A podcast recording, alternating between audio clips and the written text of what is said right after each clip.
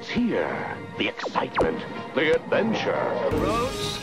Where we're going, we don't need roads. I'll be back. I'm Batman. Hello there.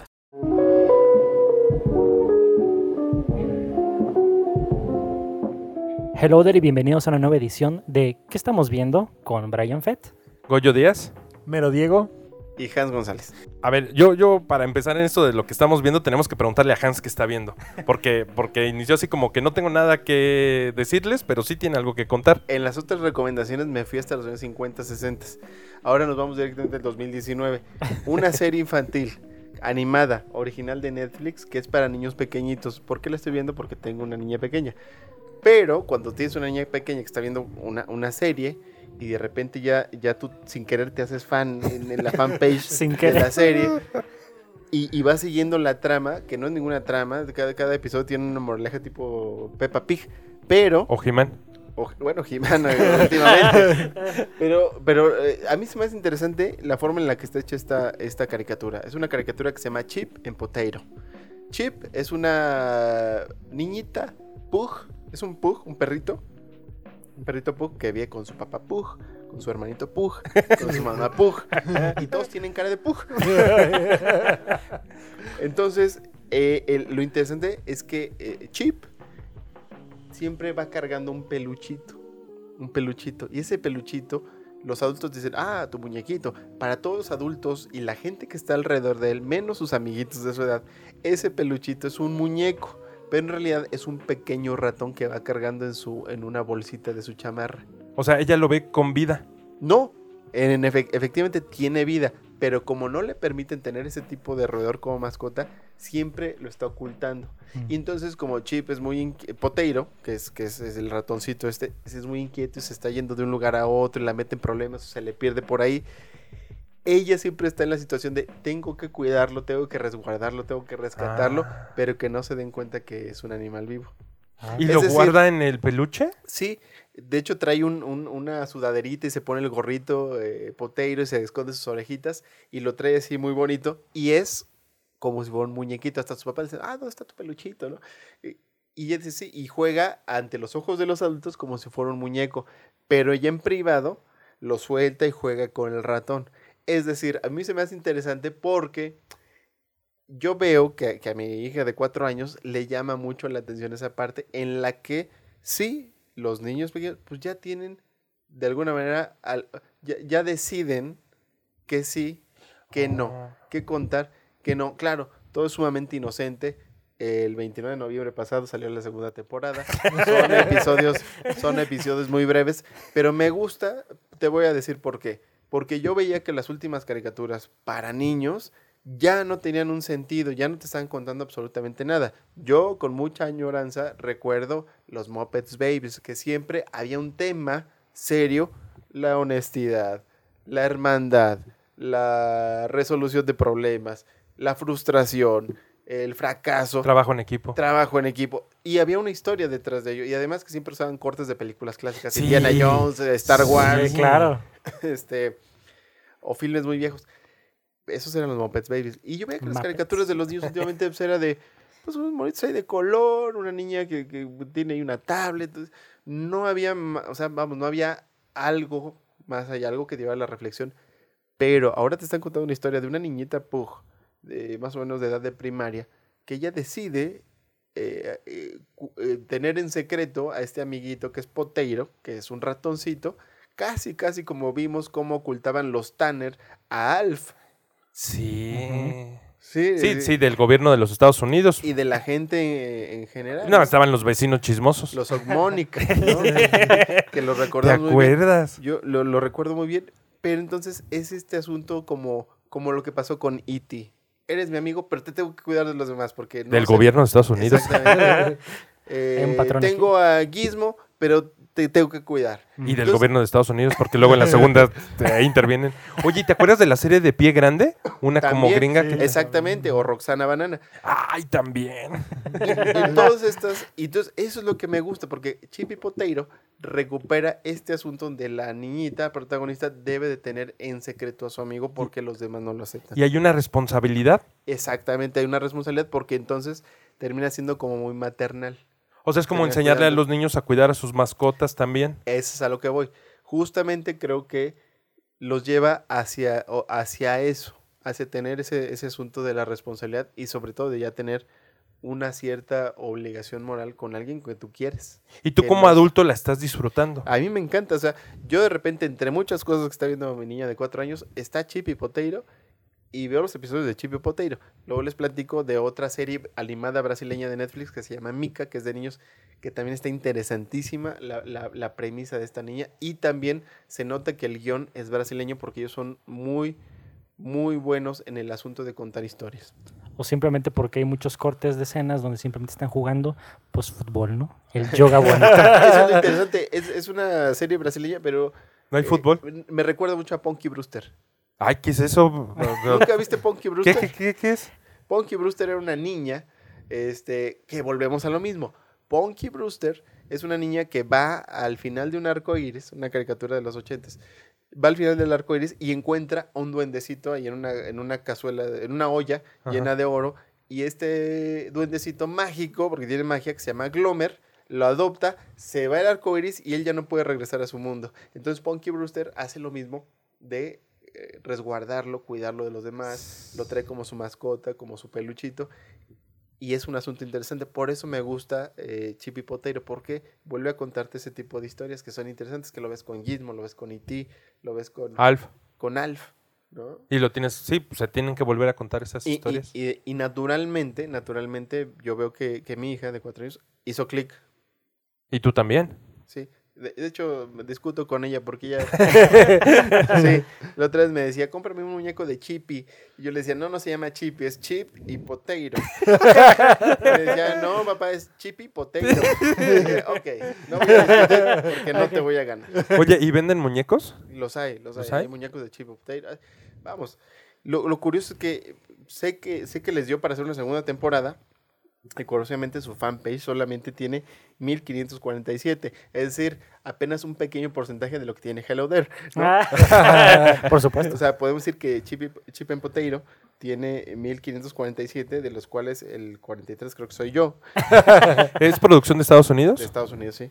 Y está en Netflix. Está en Netflix. Ya la segunda temporada. Segunda, Chip and Potato. Por, por si pensaban ver otra vez Breaking Bad, ¿no la ven? Vean Chip y Potato. Me dejó hela- helado la recomendación de Hans, me gustó mucho, me llamó la atención. Nadie lo esperaba. No, no. Pero miren, pues ahí está. Ahora sí que aquí hay para, para todos, ¿no? Y fíjense que, que puedo conectar esto que dijo Hans, aunque parezca increíble. Eh, yo les voy a contar lo que estaba viendo eh, a principios de este año. Eh, bueno, fue a finales del año pasado. eh, a través de que volví a reencontrar HBO con estas plataformas que ya platicamos por Cinepolis Click y Amazon Prime, pude volver a ver eh, como por tercera vez Epitafios. Epitafios es una serie de HBO producida en Argentina que es una historia increíble eh, de suspense. Eh, hay un drama increíble, también hay, hay momentos, es, es policial, es, es de novela negra. El personaje principal es Renzo Márquez, que es un policía, como si fuera aquí un ministerial, lo que conocemos como un judicial. Es un policía investigador que tiene toda la pinta de policía latinoamericano. O sea, perfectamente puede ser un, buen policía con sus defectos de mexicano, ¿no? Pero mm, esta, esta historia habla de un asesino, un asesino serial en nuestro ambiente latinoamericano que a veces no es tan común encontrar. Y, me acordaba, y lo quería comentar por lo que habíamos hecho ya en alguna oportunidad con lo de Mindhunter, porque Epitafios es una obra latinoamericana hecha en Argentina, pero desarrollada por HBO, que vale la pena ver, sigue siendo vigente. Me encanta mm, cómo sacan los celulares viejitos que no eran smartphone y la vida transcurría con otro ritmo. Y creo que es importante que vean Epitafios porque se pueden contar buenas historias mm, en América Latina Y lo que lo conectaba con Hans fue que hace, ratito, hace un momento mencionaba que había una serie también brasileña que te estaba gustando y hablaba sobre la manera de contar historias. Pues pasa también lo con los argentinos lo mismo. Las series y las películas argentinas son extraordinarias y esto obedece a un fenómeno que yo había platicado con Hans en una oportunidad que después de la Segunda Guerra Mundial vienen a América Latina, sobre todo a Brasil y a Argentina, muchos estudiosos, muchos académicos que provenían de Alemania, no necesariamente del régimen nazi, pero que traían todas las tablas y los estudios de semiótica y de semiología y entonces por eso creo que eh, los argentinos son los mejores para contar historias en anuncios publicitarios y también en el cine son muy buenos y también en, las series de televisión. Entonces creo que aquí lo podía conectar con el tema de Brasil. O sea, hay una razón de por qué los brasileños y los argentinos cuentan tan buenas historias. Como que siento que también mucho tiene que ver de a veces... Mm, dependiendo de a veces tu nacionalidad, puedes desarrollar ciertas sensibilidades que otros no pueden tener. Por eso mucho se nos atribuye de México, no, que ustedes que los temas que de la muerte y que de la fantasía y no sé qué. Lo místico. Porque son cosas que están arraigadas directamente en nuestra cultura y muchas veces en nuestro ADN, aunque no lo querramos, ¿no? Pero sí, sí es cierto, o sea, eh, qué interesante que lo tomes por ese lado porque eso te enseña, bueno, a menos crea más interés de decir, ay, entonces no es como la típica serie policial que veo en, eh, ¿no? ¿en qué te gusta? En AXN o yo qué sé, ¿no? Sino como que por el tema y el contexto en el que está situado, sabes que vas a ver algo diferente, ¿no? Y, que es más real, eh, o sea, que va de acuerdo a tu contexto. O sea, de, de, repente tomaban muestras de algo que dejaba el asesino y no era como en CSI de Estados Unidos, que cualquier cosa ya en unos segundos o podían descubrir y podían seguir adelante, ¿no? Pues aquí se tenían que, ¿cómo puedo decir? Eh, tenían que funcionar con la tecnología que había en Argentina, con las limitaciones de presupuesto, con la realidad social que ellos tenían. Entonces, eso lo hace como muy tuyo. Aunque sea Argentina, es una historia de que perfectamente un mexicano, un colombiano, un peruano, un chileno se pueden sentir identificados. Y eh, es una gran obra porque el protagonista es Julio Chávez, es un actor brillante de Argentina. Em, esta de Epitafio les digo que está en HBO, pero ustedes si quieren conocer a este actor Julio Chávez, pueden acceder a otra serie que es estupenda que se llama El Puntero, que está disponible en Netflix. Son muchísimos capítulos, yo no he terminado de verla, pero retrata la vida política de los barrios más empobrecidos, de las villas en, en Argentina. Entonces vale la pena para que conozcan el trabajo de Julio Chávez eh, porque está en Netflix y tal vez ahí ya digan, sí, ya, vamos a contratar a HBO para ver todas las demás que nos han recomendado. Entonces, por ahí, Epitafios en HBO. Son dos temporadas, la uno es una joya, la dos es un poquito más... Mm, no tiene la misma calidad que la primera, pero da un cierre a la historia que comienza con la primera temporada. Miren, entonces ya saben, no tienen que invertirle demasiado tiempo por si es algo que ustedes tomen en cuenta, así que para que también chequen la recomendación. Y bueno, Diego, ¿qué otra recomendación nos tienes? Bueno, yo eh, fui al cine esta semana y vi la película del escándalo. De hecho, está en muy poquitos cines. Eh, y la verdad, la película siento que ahorita es fuerte por el tema del feminismo que está muy fuerte, ¿no? Eh, el tema es totalmente esta parte es eh, el escándalo que existió en la parte de Fox, ¿sí? De cómo en este caso salen a relucir toda esta cuestión de que el que manejaba en este caso las noticias de en Fox, el que manejaba todo, todo, todo, pues básicamente se manejaba ahí mucho la cuestión misógina, ¿no?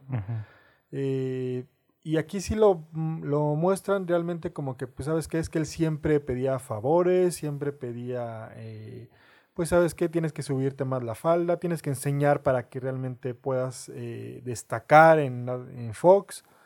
Este, pero el señor, pues, realmente sí hizo grande a, este noticiero.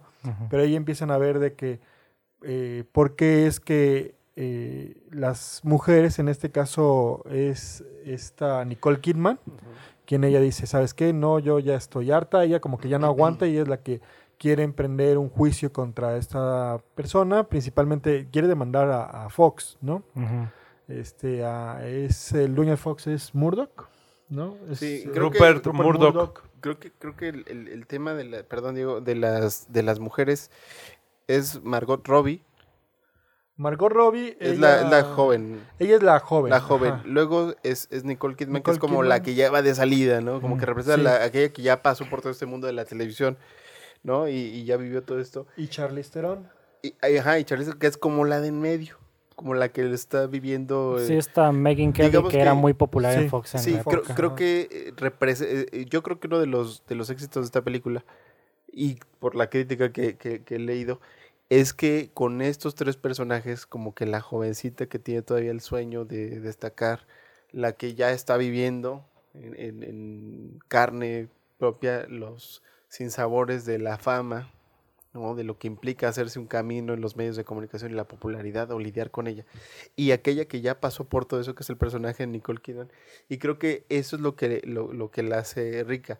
Una crítica que escuché antier precisamente que le hacían esta película es que decían que las escenas fuertes, donde las, la- las chicas donde se levanta la falda, donde le dice a ver, date una vuelta, todo esto, dice, cuando es una película de crítica, caen en el, en el error de, de poderlo ponerlo en la pantalla. Dice, decía este crítico, a mí me encantó ver las piernas a, a a Margot, Robbie. ¿no?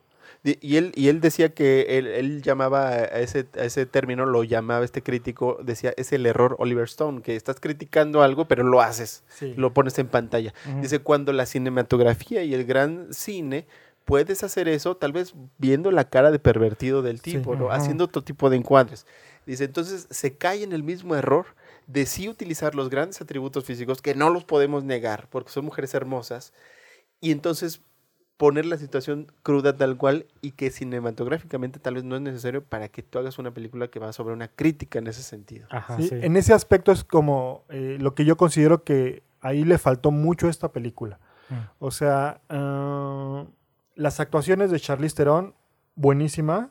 Yo que está nominada a- al Oscar Ah, como mejor actriz. No, esa es Margot Robbie, la que está No, nominada. Margot Robbie Ma- debe ser como coactriz, porque es Ah, de reparto, ¿no? reparto, Ajá, actriz sí. de reparto. Ajá. Ajá, sí. Y ac- actriz principal es Charlize Theron. Ah, Muy, muy buenas actuaciones, pero también llega un momento en donde el ritmo de la misma película es muy lento. mm, ¿no? Aparte, Nicole Kidman recurre a algo que creo que en esta película no tenían que recurrir, que es romper la cuarta pared. oh, Eh, esto, para quien no sepa, eh, y más, yo creo que casi todos han visto Deadpool. Deadpool utiliza mucho esto de romper la cuarta pared, que es que está en la película y de repente voltea a ver al público y platica con el público. O Zach Morris en Salvados por la Campana.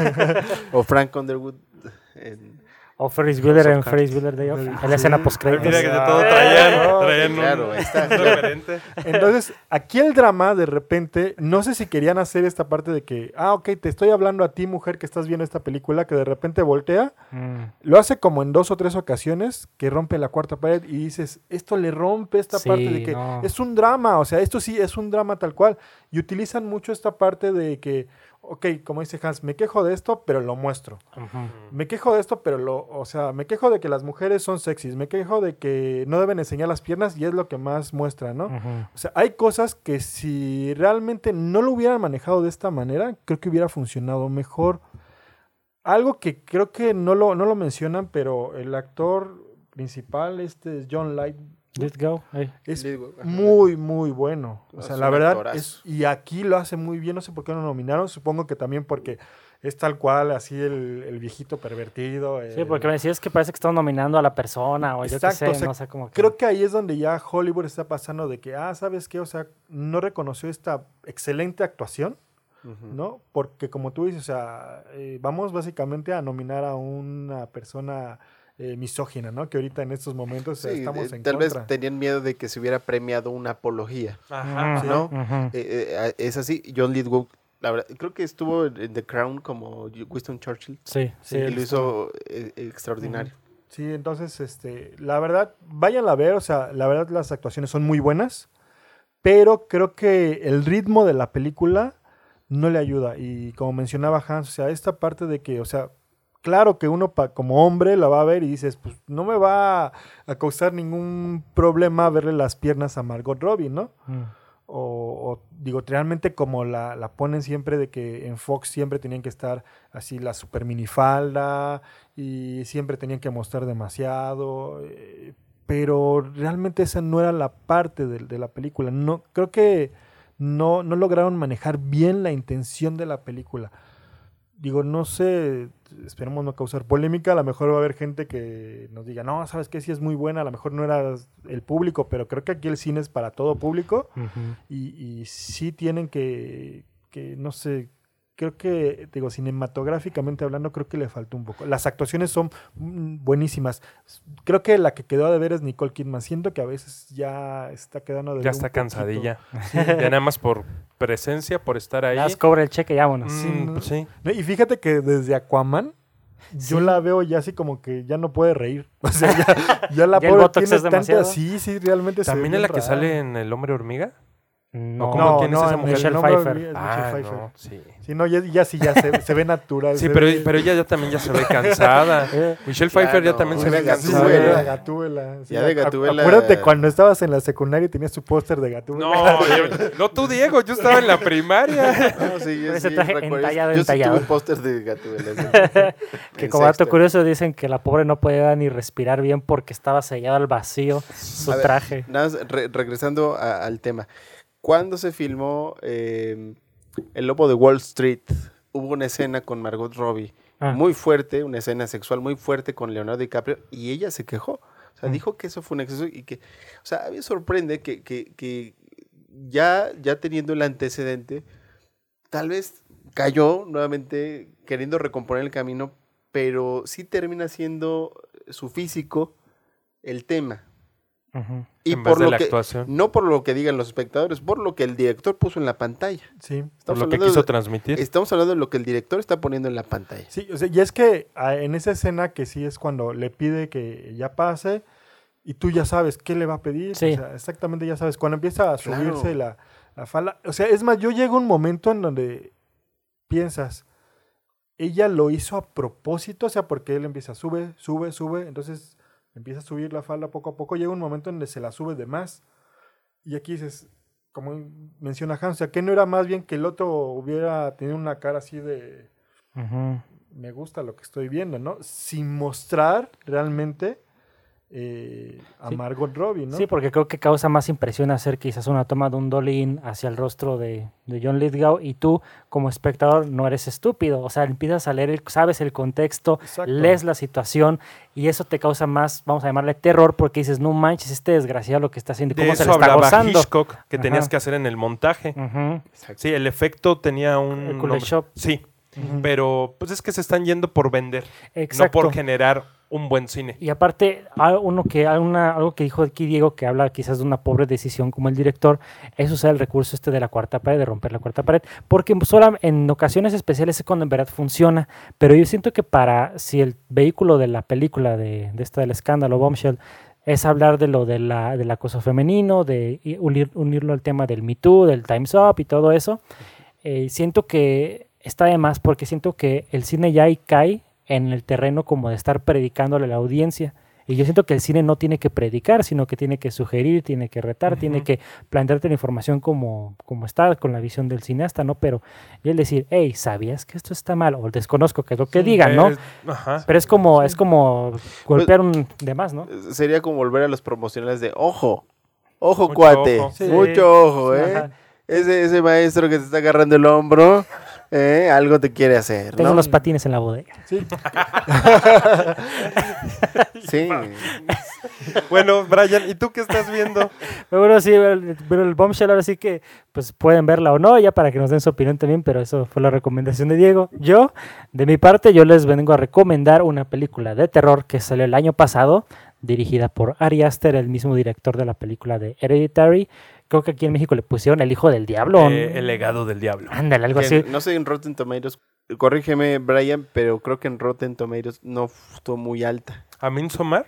¿A cuál? ¿Midsommar o la de...? La del El hijo del diablo. diablo. Desconozco, fíjate. Según yo tengo entendido que le fue bien, pero no sé si muy, muy bien o apenas rayando ahí. Mira, a las películas de terror es muy difícil que les vaya muy, muy, muy bien.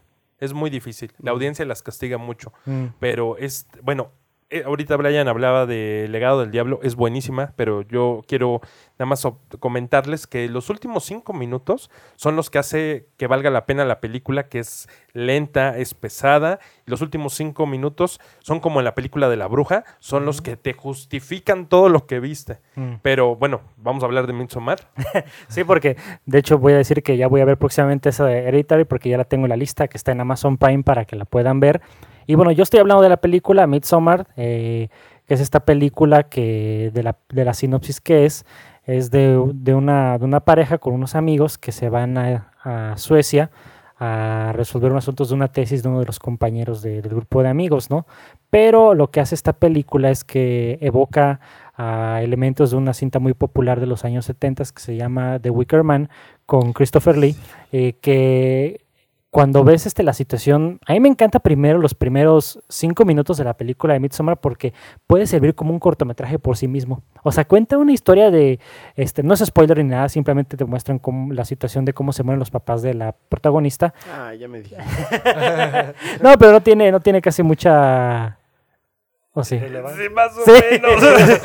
es que, es que Ya no eso la que- voy a ver, Brian. Es que eso sucede, eh, ya después de que has terminado de ver la película, eso ya te transmite mucho, empiezas a entender un poco sobre la psique de los personajes. Pero mira, ya lo dijiste. Pero es que aparte son los primeros dos, tres minutos, por eso como que digo, bueno, es un, un punto que...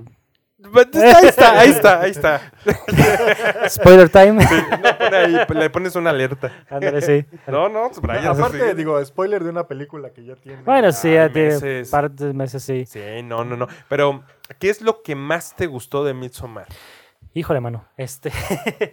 no, es que la verdad yo estaba impresionado por la dirección primero. Porque las elecciones que tiene este Ari Aster de hacer los encuadres de cómo mueve la cámara, tiene un- una toma muy padre cuando están apenas llegando a la villa donde va a suceder toda la acción de la película, donde hace un, giro de 180 grados de la cámara que termina viendo al revés cómo va avanzando el carro sobre la carretera. Dije, no manches, está como que muy loco, pero eh, está muy padre porque sienta las bases al mundo torcido en el que te vas a introducir. Y es algo como que habla muy bien de la habilidad de este director porque sus encuadres tienen mucho significado, tienen este, una manera bien, bien interesante de revelar la, la situación. Eh, también algo que me encantó fue el diseño de producción porque todo lo que está este, construido dentro de la villa de los suecos donde va a suceder toda la historia eh, tiene unas cosas impresionantes, los murales, este, las pinturas, eh, los elementos que se usan ahí, la vestimenta que pueden ver en los trailers y todo eso, eh, el uso de las runas, este, todo, todo está muy interesante. Y es de esas películas donde al principio pues como que dices, sí, siento que algo está por salir mal y a lo mejor no, no, termina de salir mal, pero cuando las cosas se empiezan a poner bien intensas es cuando dices, madre mía, sáquenlos de aquí, por favor, porque está bien tremendo y la verdad pocas películas me habían dejado casi con la boca abierta como esta, porque suceden unas cosas muy fuertes y de hecho hasta el final de la película crees que las cosas van a mejorar, pero te quedas con cara de que, no manches, entonces... ¿Qué, qué está pasando? O sea, ¿qué estoy viendo, no? Y siento que eso le falta a veces mucho al cine de terror de, de ahora porque muchos se van con el shock básico de que sí, mucha sangre, mucha violencia y no sé qué, pero lo que hace Ari Aster con Midsommar este, te, te friega la mente de una manera bien, bien cañona. Es que yo creo que están reconstruyendo el cine de terror a partir de generar eh, un cine mm, más de arte o de autor. ¿no? Este, generar joyas cinematográficas que, cuyo género sea el terror, porque siempre ha sido muy menospreciado. A mí me encantó, yo la pude ver en el cine. Es una película que te pone incómodo, que te hace pensar mucho y que, y que hay grupos humanos que hacen ese tipo de cosas. O sea, existen como sectas y, y pues sí organizaciones que se aprovechan de la ignorancia de las personas y aquí pasa algo similar, por eso yo te decía al principio que, que eso que sucede en la película que nos comentaste, sí te va indicando qué va a pasar con la que en realidad es la protagonista. ¿Tú, Diego, también la viste? No, yo no la pude ver. De hecho, creo que ya estaban muy. eh, o sea, estuvo muy poquito, como, no sé, es- 15 días. No, ya Sí. no la alcancé a ver. Le comentaba yo que si es ya la última función que yo quería ir, está imposible y por eso la terminé viendo en Cinepolis Click. Sí, no, yo creo que la voy a ver en Cinepolis Click, porque sí vi que había mucha gente que. Algunos les gustaba mucho, así como Brian que la acaba de recomendar, y había gente que decía no, no la pude aguantar. Vi este comentarios de personas que se salían, que no la, la podían, Es que sí está la muy fuerte. soportaban la película. Pero sí yo decía, o sea, no sé, o sea, supongo que eran chavitillos. ya, Mm, Goyo. No, no solamente chavitillos, sino gente que no está acostumbrada a ese tipo de cine. Que, A que, sí, que- no, que no sé. ellos están esperando ver, como tú dices, un asesino, ver cuchillos, ver sangre. Sí. Pues no, no Que sucede no así. sé si a la mejor gente que ya, o sea, que ya está acostumbrado a otro tipo de cine o a saber que no es el cine como dicen, o sea, el típico de, de terror y que vas a, a que te espanten con alguna, este, que salga un monstruo ahí de repente o un sonido o algo. O que la heroína haga algo mágico que mate al malo. Yo O, qué o sé, esta ¿no? parte que dicen que te, te haga sentir incómodo, o sea, no sé si ahora ya la gente, o sea, dice, ¿sabes qué? ¿A qué voy al cine a gastarme más de 200 pesos y me voy a sentir mal y mejor me salgo? Eso. O sea, Sí, Eso sí Eso es lo que pasa. O sea, hay gente que se sale. Mira, es como cuando fuimos a ver, creo que fuimos a ver la de Mama, ¿no? La sí, de mamá. la de mamá. Este, No, es, eh, mamá, ¿no? Madre, no, Mo- madre. mother. Mother. ¿Era Sí. así? Ah, la de, con la de Darren Ar- Sí, la de Aronofsky. Darren Sí, Aronofsky. madre. Sí, madre. Este, por ejemplo, nuestro amigo Poncho ya estaba que ya, Sí, no, ya no podía. ¿En Ya se- serio? Se, retorcía del. ¿Cómo se dice? De la De la butaca. Y también no Y se no comió sus. No se sí terminó los nachos. Estaba tan tenso que dijo que no podía ni siquiera comer, o sea, No porque le causó mucho, mucha tensión, sí. Y él, él, él, eh, Poncho, te saludamos en Guadalajara, ahora te se atraganta con nachos, así compra los, Los los nachos megas. megas con doble queso Ah, y qué todo. y- Ponchito. y no, no, no, Y no, no se los acabó. Eso No, sí porque era- le puso muy incómodo. Entonces me recuerda Bueno. esta de Modre, eh, de Modre. esta de Madre o modre. Que en España fue madre. Eh, me recuerda mucho a, a esta película. O sea, que, que no todas las personas la pueden disfrutar. Y, y sí hay que hacer ahí, como menciones en estas películas, hay que mostrar un poquito más como qué es lo que se espera. Eh, para los que no tienen o no ubican nada de Midsommar, esta película, eh, el terror sucede a plena luz del día.